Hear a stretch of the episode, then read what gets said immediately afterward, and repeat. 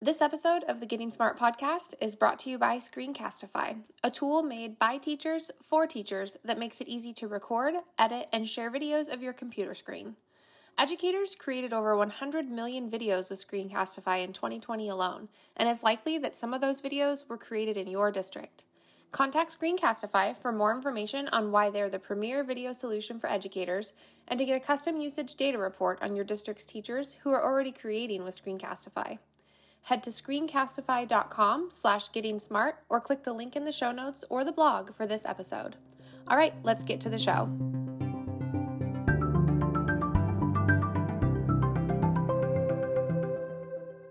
You're listening to the Getting Smart podcast. I'm Tom Vander Ark, and today we're with Amir Nathoo, the CEO of OutSchool, a great education platform uh, launched about five years ago. They offered online classes uh, to K 12 learners. Amir earned uh, a master's in electrical and information science at Cambridge about 20 years ago, and he's been a, a business builder uh, ever since. Um, Amir, um, welcome to the podcast. Thank you, Tom. It's a pleasure to be here. I'm looking forward to the discussion.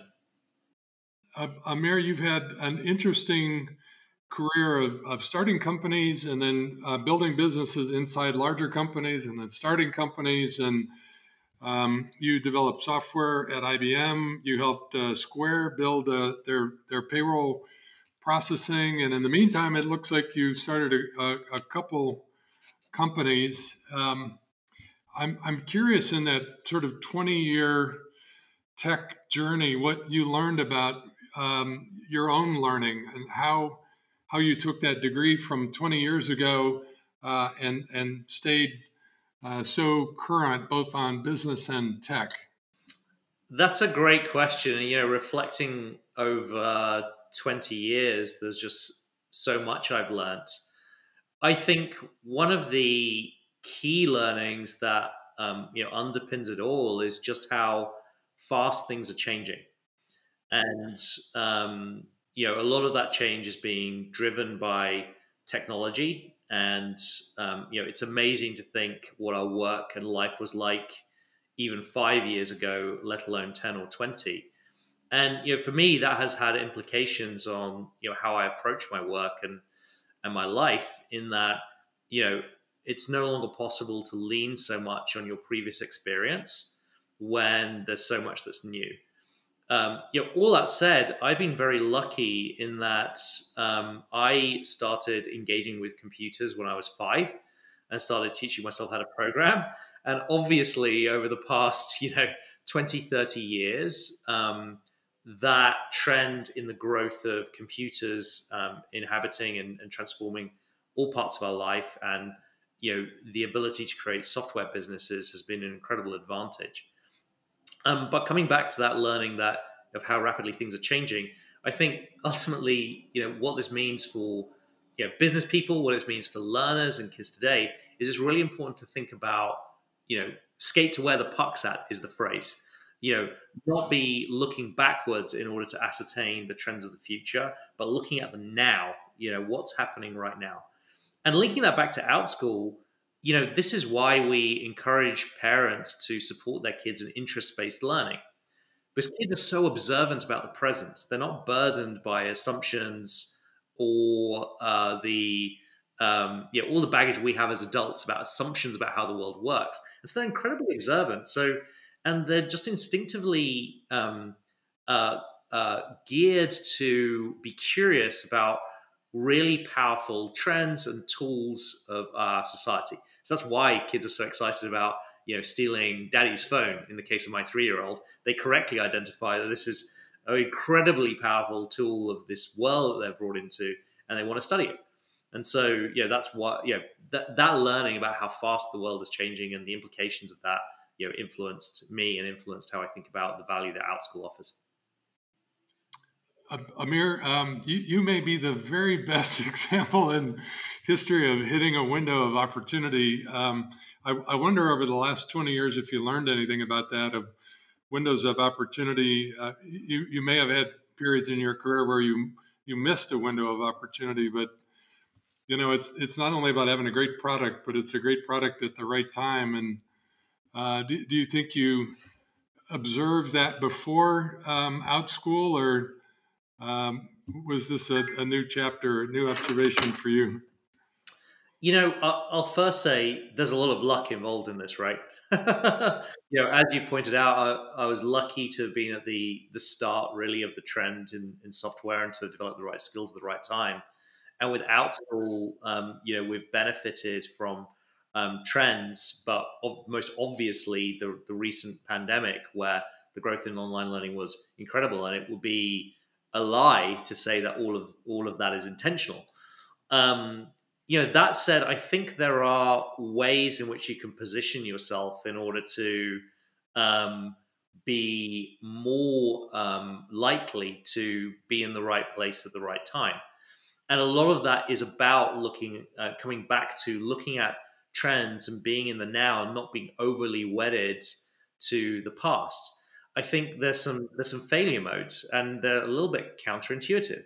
Like focus and discipline you know those things that we often teach are the route to success stop you from seeing the opportunities that might be right in front of you.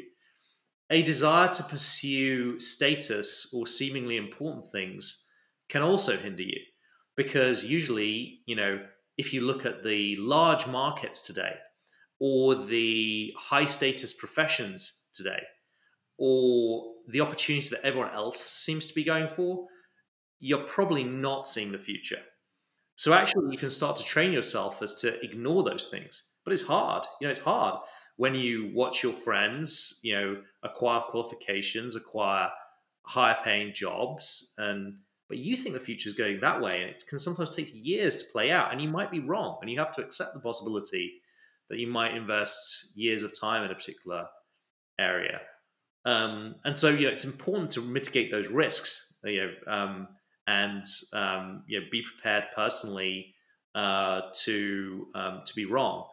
Um, and that's a key part of also being ready to take take advantage of opportunities because it makes no sense to burn yourself out of you know resources or personal enthusiasm only for the perfect opportunities suddenly arise.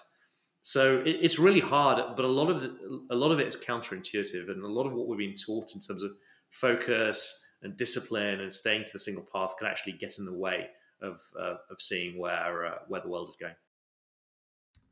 So, Amir, what's the backstory on uh, on Outschool? Whose idea was it? How'd you get started? Who supported the idea? So, um, yeah, the founding of Outschool is a, long time in the making. Um, in terms of my own personal motivations, you know, both my parents were teachers, and you know, as I shared, they supported me in pursuing my interests, and particularly this interest in computers. Um, and so I've been thinking about education for a long time and how I can apply, you know, my my skills in business building, in software to education, um, and especially, you know, five years ago when I was thinking about having my own family and reflecting on what kind of education I want um, for my son, um, who's now just about coming up to age where he can take Outschool classes. So a lot of my personal motivation and the inspiration for the idea came from that reflection that so much of my own learning that has been valuable to me happened outside of school and was because of my parents. And the combination of having, you know, the great credentials that I have, um, and I'm very fortunate to be able to have, you know, that helps open doors. But the things that have been really impactful beyond that are things that I acquired outside of normal school. So yeah, that's where the name Outschool comes from. You know, all these learning experiences that are possible outside of normal school that are, can be super important, and that comes out of my own um, personal experience. And then, um, you know, I was riffing on you know ideas like that with my co-founder Nick, um, who um, at the time was a product manager at Clever and had previously been uh, first engineer at Airbnb. And um, after starting his career as a high school teacher, so he was passionate about education and worked in ed tech. And um, we realized there was an opportunity to apply a marketplace-based model in education. We'd seen how that marketplace based model had transformed other industries like transportation with Lyft and Uber, and um, you know accommodation and travel with with Airbnb. And we thought that instead of focusing on putting new technology tools in the in the usual classroom, there was much greater leverage and transformation possible if we tried to apply technology in how education was actually consumed. specifically focused on out of school learning experiences. So starting from outside the system.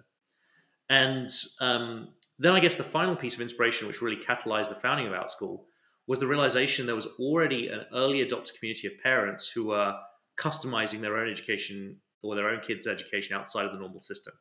And that was this group of secular homeschoolers who were really under recognized in a fast growing um, uh, niche market. And you know, the strategy formed well, hey, we have a thesis about why this kind of learning is important. We think it's going to be more important in the future, not less, with the fast changes in the world. We know a marketplace based model can transform an industry, and there's this perfectly you know positioned early adopter audience who we think will want this today. We can grow from there, and you know th- those set of ideas all contributed to the to the founding of Outschool. Yeah, uh, Amir, I, I want to link your last two comments because the the observation of focusing on out of school five years ago was not apparent to, to everyone. As you said earlier, sometimes it's about seeing uh, what other people are not seeing. I'll remind folks that five and 10 years ago, the, the general investor sentiment was American parents won't pay for experiences outside of school. That only happens in, uh, uh, in, in Asia and in China. It, it's not going to be a successful model here. Uh, I think you correctly saw the, the need for more uh, agile, interest driven, out of school learning. And so, a, great example of what you, uh, what you said a few minutes ago of seeing what other people may miss. Let's dive into the learning model. Um, what kind of experiences could a parent or a learner find on OutSchool?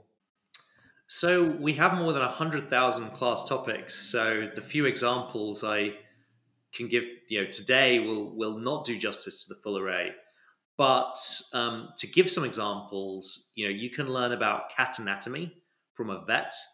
You can have your child learn um, math through art um, by studying the geometry of art. Uh, you can have your kid study um, architecture through Minecraft. And so a lot of the classes on OutSchool are incredibly creative and link core learning back to just really interesting topics and are taught in an innovative way. We do also have, you know, standard subjects in core um, in core topics such as you know algebra and, and core math classes. But our approach is to always be looking to meet the child where they're at. If they're already excited about math, then great. You know, great. We have the advanced courses. They can push themselves to uh, take classes that might not be available yet to them in grade level in school, or they can catch up on certain areas they're struggling with. But that's not more often than not not the problem that the parents are coming to. Uh, parents are are saying, you know, my kid's not excited about math in the way it's being taught in school, but I believe they could be. And then they're coming to OutSchool and finding, oh, if this subject is taught in just a different way, then we can really inspire our kids. And so, you know, another benefit of the marketplace based model is we unleash the creativity of teachers we don't provide a curriculum we say they must follow. Instead, we have a content policy. So we say that classes have got to be, you know, uh, objective, secular, age appropriate, and we um, and when we assess for quality, but we don't insist on a particular way of uh, of teaching a class.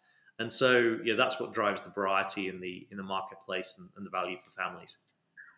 You you mentioned the, your teachers, Amir. How do you how do you vet uh, who can teach on the platform?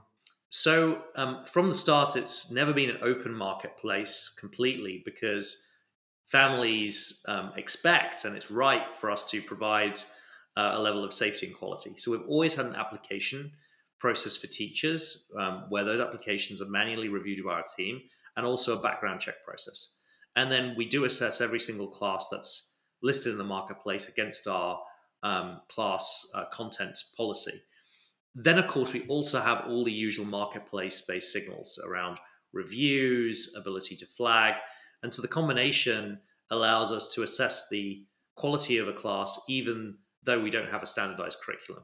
And that's a that's an area where um, know we have uh, significant investments and ongoing investments because you know I think the only way a marketplace in education can really work is if there are you know certain boundaries and, and certain quality controls. So we're very very focused on that. Your uh, courses you, you and the learners that you serve range from age three to 18 how how does the content um, and and the learning model um, shift between little kids and uh, and young adults? As you can imagine for you know very young kids age three there's a lot of parental involvement needed into the class. So you know these are often kind of you know story time um, early kind of counting and reading classes, and the parents have got to be really involved. It, surprisingly, though, it's surprisingly fast how quick the kids get up to speed with both the technology and the class interaction, and the parents can take more of a back seat. And then, you know, especially in the middle school ages, you start to get into a huge variety of um, interest-based classes. You know, marine um, mammals is a is a hot class topic on Outschool. Kids yoga, um, you know, the Minecraft classes. We have a Fortnite discussion group. Uh, we have critical thinking skills through Dungeons and Dragons. So you start to see that huge variety.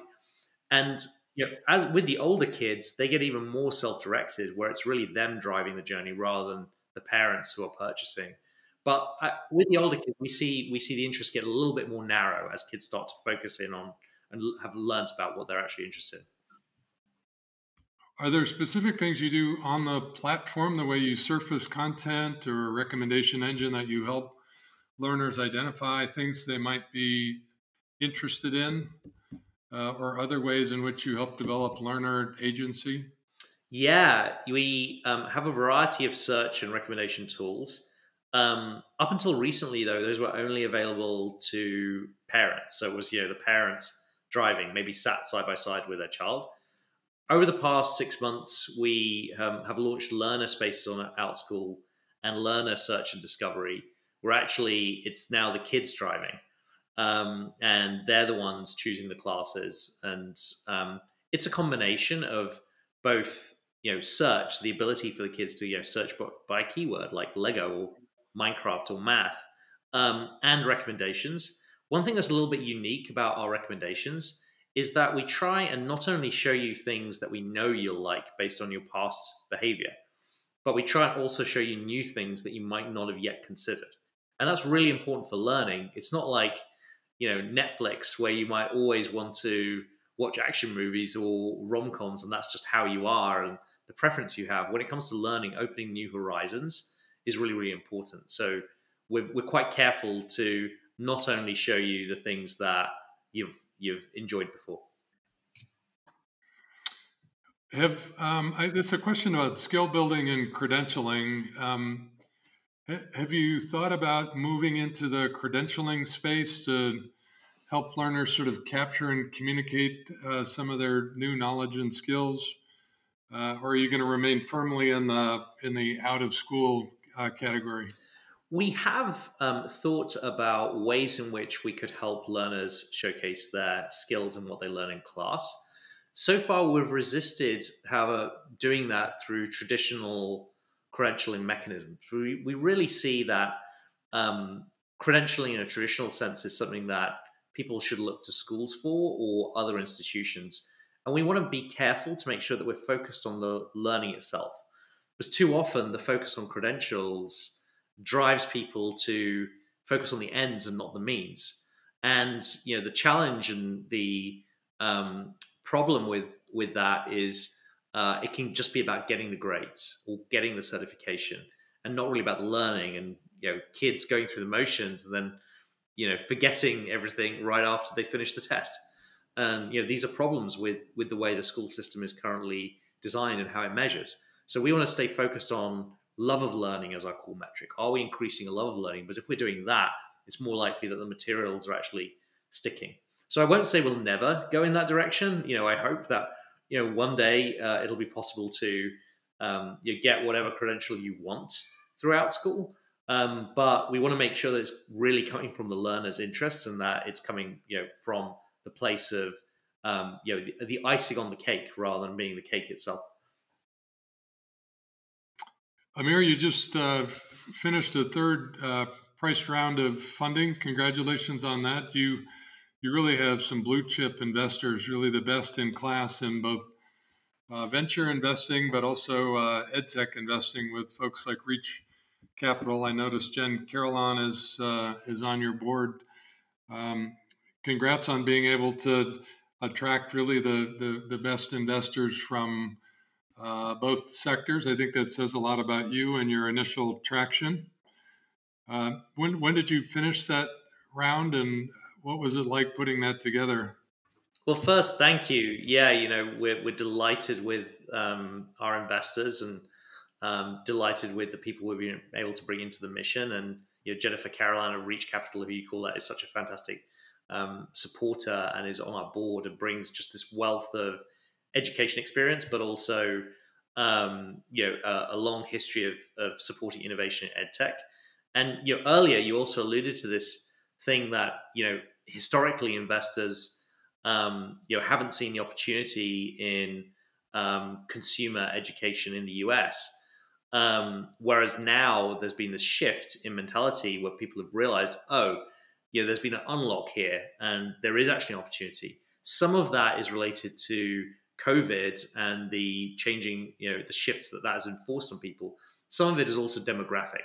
Kids um, today, or young kids today, have parents who grew up through the internet, and like me, have different ideas of, of how education should be uh, uh, consumed, how it should be created. Um, and so I think the future is going to look very different. Um, and so I, for sure that has helped us to, you know, those trends have helped us to assemble a really incredible group of, of investors. Um, I think a, another thing to say is that, you know, we're living through remarkable times in the tech ecosystem and um, the market is uh, incredibly um, uh, fast and it's changing rapidly. And you know, our recent funding round um, was preemptive. We had already raised a Series B last summer, um, but there's just so much demand and interest in companies at the stage we're at and, and in our sector that it seemed uh, the right timing to to raise a substantially larger amount of money than we had before and bring in some later stage investors because that enables us to to invest for the future, uh, potentially acquire companies, expand internationally, and really double down on our our mission um, you know what it was like. You know, one thing that's really surprising to to me as an entrepreneur, uh, and might be surprising to um, people at an earlier stage of company, is there's this irony that you know the later stage you get and the larger amounts of money that you're you're talking about, in some ways the process becomes easier and faster, um, which speaks to the level of competition at that stage of the market. It also speaks to our maturity as a company and that we have our you know things line up, our data, you know, our, our diligence. We're just a lot more experienced about it. But it's surprising that it can be harder to raise a seed round or Series A round check than it is to raise a Series B or C. So it's it's highly contextual to to the market and, and the company, obviously. But you know, our latest raise was completed, you know, three weeks from first opening the raise to you know cash in bank, which is incredibly fast. Um, Amir, was it a crazy scramble uh, a year ago as uh, schools shut down? And how, how, did you and your team respond so quickly and effectively to uh, changing conditions? You know, reflecting on that time, it was both a scramble and just this slow motion disaster unfolding, uh, both at the same time. You know, in late February, the CDC came out with this um, message that maybe schools would need to shut and um, that schools may need to consider something that they called internet based teleschooling. So I read that announcement, looked at that phrase, internet based teleschooling. Huh, what does that mean? And then it was like, oh, what they mean is is what I call live online classes, which is what we do. And I thought a bit more and thought, oh, there's no other organization in the US that has more experience at offering these kind of classes than we do. We've been focused on this format since 2017. We've been growing nicely. And so you know, the realization happened was if this COVID thing is going to be bad, we need to be ready. So we were preparing for a few weeks and we launched initiatives like uh, free education for schools and teachers on how to run online classes, completely independent of our product. We just wanted to help. And then through those webinars, which were very well attended, we realized this is the tip of the iceberg. These schools, you know, whatever we can do to help, are not going to be ready. And that there's going to be a wave of demand from parents trying to fill in the gaps. So at that point, we started on working to scale up our teacher base and launching outschool.org, which is our non-profit program to offer financial assistance because we realized that a lot of families were going to be left behind. And then on the evening of Friday, March 13, 2020, you know, that was the day when basically mass school closures were announced throughout the US. Um, you know, all of our charts just went like up a cliff uh, in terms of number of signups, number of enrollments, classes started filling up, use of the free classes program. And so over that weekend, that was the core of the struggle. Whereas, like, how can we keep the servers up? How can we uh, keep enough funds in the free classes program to meet the demand? Uh, and then on Sunday, we realized we're going to need more teachers next week. You know, how can we get 5,000 more teachers onto the platform in the next two weeks? And so, you know, we succeeded in that we didn't have major outages and um, yeah, we kept the free classes program going and we scaled the number of teachers, but those were very, very um, uh, tough and I'll have to say exciting days because you know one thing about things like that is you are also having to deal with the personal impacts and fear of the disaster and starting to work from home and all of that. But in some ways, we were able to kind of ignore that and focus on work because we had this emergency and a unique contribution that we could make uh, through our work at that time. So in some ways, it's easier to have that as a distraction, whereas you know at that time there was a lot of fear and uncertainty um, about everything in the world. And so you know, I'm grateful that we were able to be in that position at that time to have that impact and to have that relevant work. Did did you in the last year begin working with uh, with schools in addition to serving uh, parents? Yes, we did. You know, um, on the back of the webinars we started running for schools to help them prepare for COVID, we started seeing a lot of demand from schools to just partner with us, find ways to embed classes within their school curriculum, uh, maybe as electives, maybe as helping individual students um, catch up in certain areas. And so we decided to spin up a arm of Outschool which is focused on schools. And so now we partner with a number of schools across the country, and we're expanding that side of the business. This was always part of you know our long-term strategy. You know, we start from the outside of the system, serve families directly, but then over time, um, increasingly partner with the school system to bring interest-based learning into into schools. But we hadn't expected to start that for maybe another couple of years. So COVID definitely accelerated that initiative. Uh, let's talk about the roadmap um, going forward. What um, what are you excited about in terms of your uh, plans for expansion? Well, we have a lot of plans for expansion, as you might imagine, you know, given the new funding, um, as well as continuous improvement on making our current service um, even better in terms of you know, quality and um, ease of use of the website. I think I'd call out three different strands of work that um, I'm particularly excited about. Um, one is um, international growth. Our product is naturally international, and um, given that kids can join class from anywhere, and many parents say that their kids are incredibly excited to be in class with people from around the country and around the world. So that's an area of focus. Another one, sorry.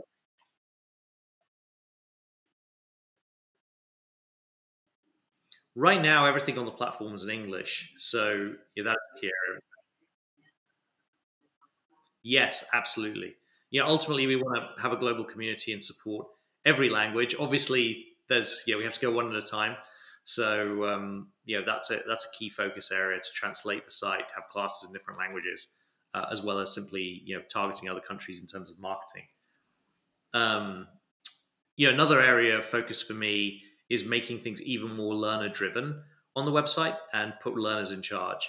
And so we're working on learner clubs and learner allowances so that you know parents can subscribe to Outschool and give their kids a budget and maybe some guidance on content and, schedule, and the kids can actually purchase the class themselves and enroll themselves. Um, I think that'll be a huge win, both from mission of enabling you know interest based child led learning, and also a great win for the parents who no longer have the burden of choosing from 100,000 classes and, and um, developing the schedule. Um, and then finally, and we already uh, alluded to this, you know, relationships with schools and also employers. So, as well as schools looking to partner with us, employers are looking to offer out school classes as a benefit to help, you know, in particular, working mums who have borne um, so much of the burden of you know childcare and you know continue to bear uh, the majority of the burden of um, uh, curating their kids' education. Um, and so increasingly education related benefits are, are, in demand by by companies looking to support working mothers. Yeah, it's it's a real um, bummer to me, but 98% of our customers are um, are mothers, and I really want to you know have more of the fathers on our sites um, be involved in in curating the uh, learning experience of of the kids, and you know that's the that's the father I, I aspire to be when Cosmo turns three. I'll be getting him out Outschool and uh, and bringing him into classes myself. Amir, last question. Um, a, a, number of times you've talked about interest driven learning, passion driven learning. Um, why do you think that's so important?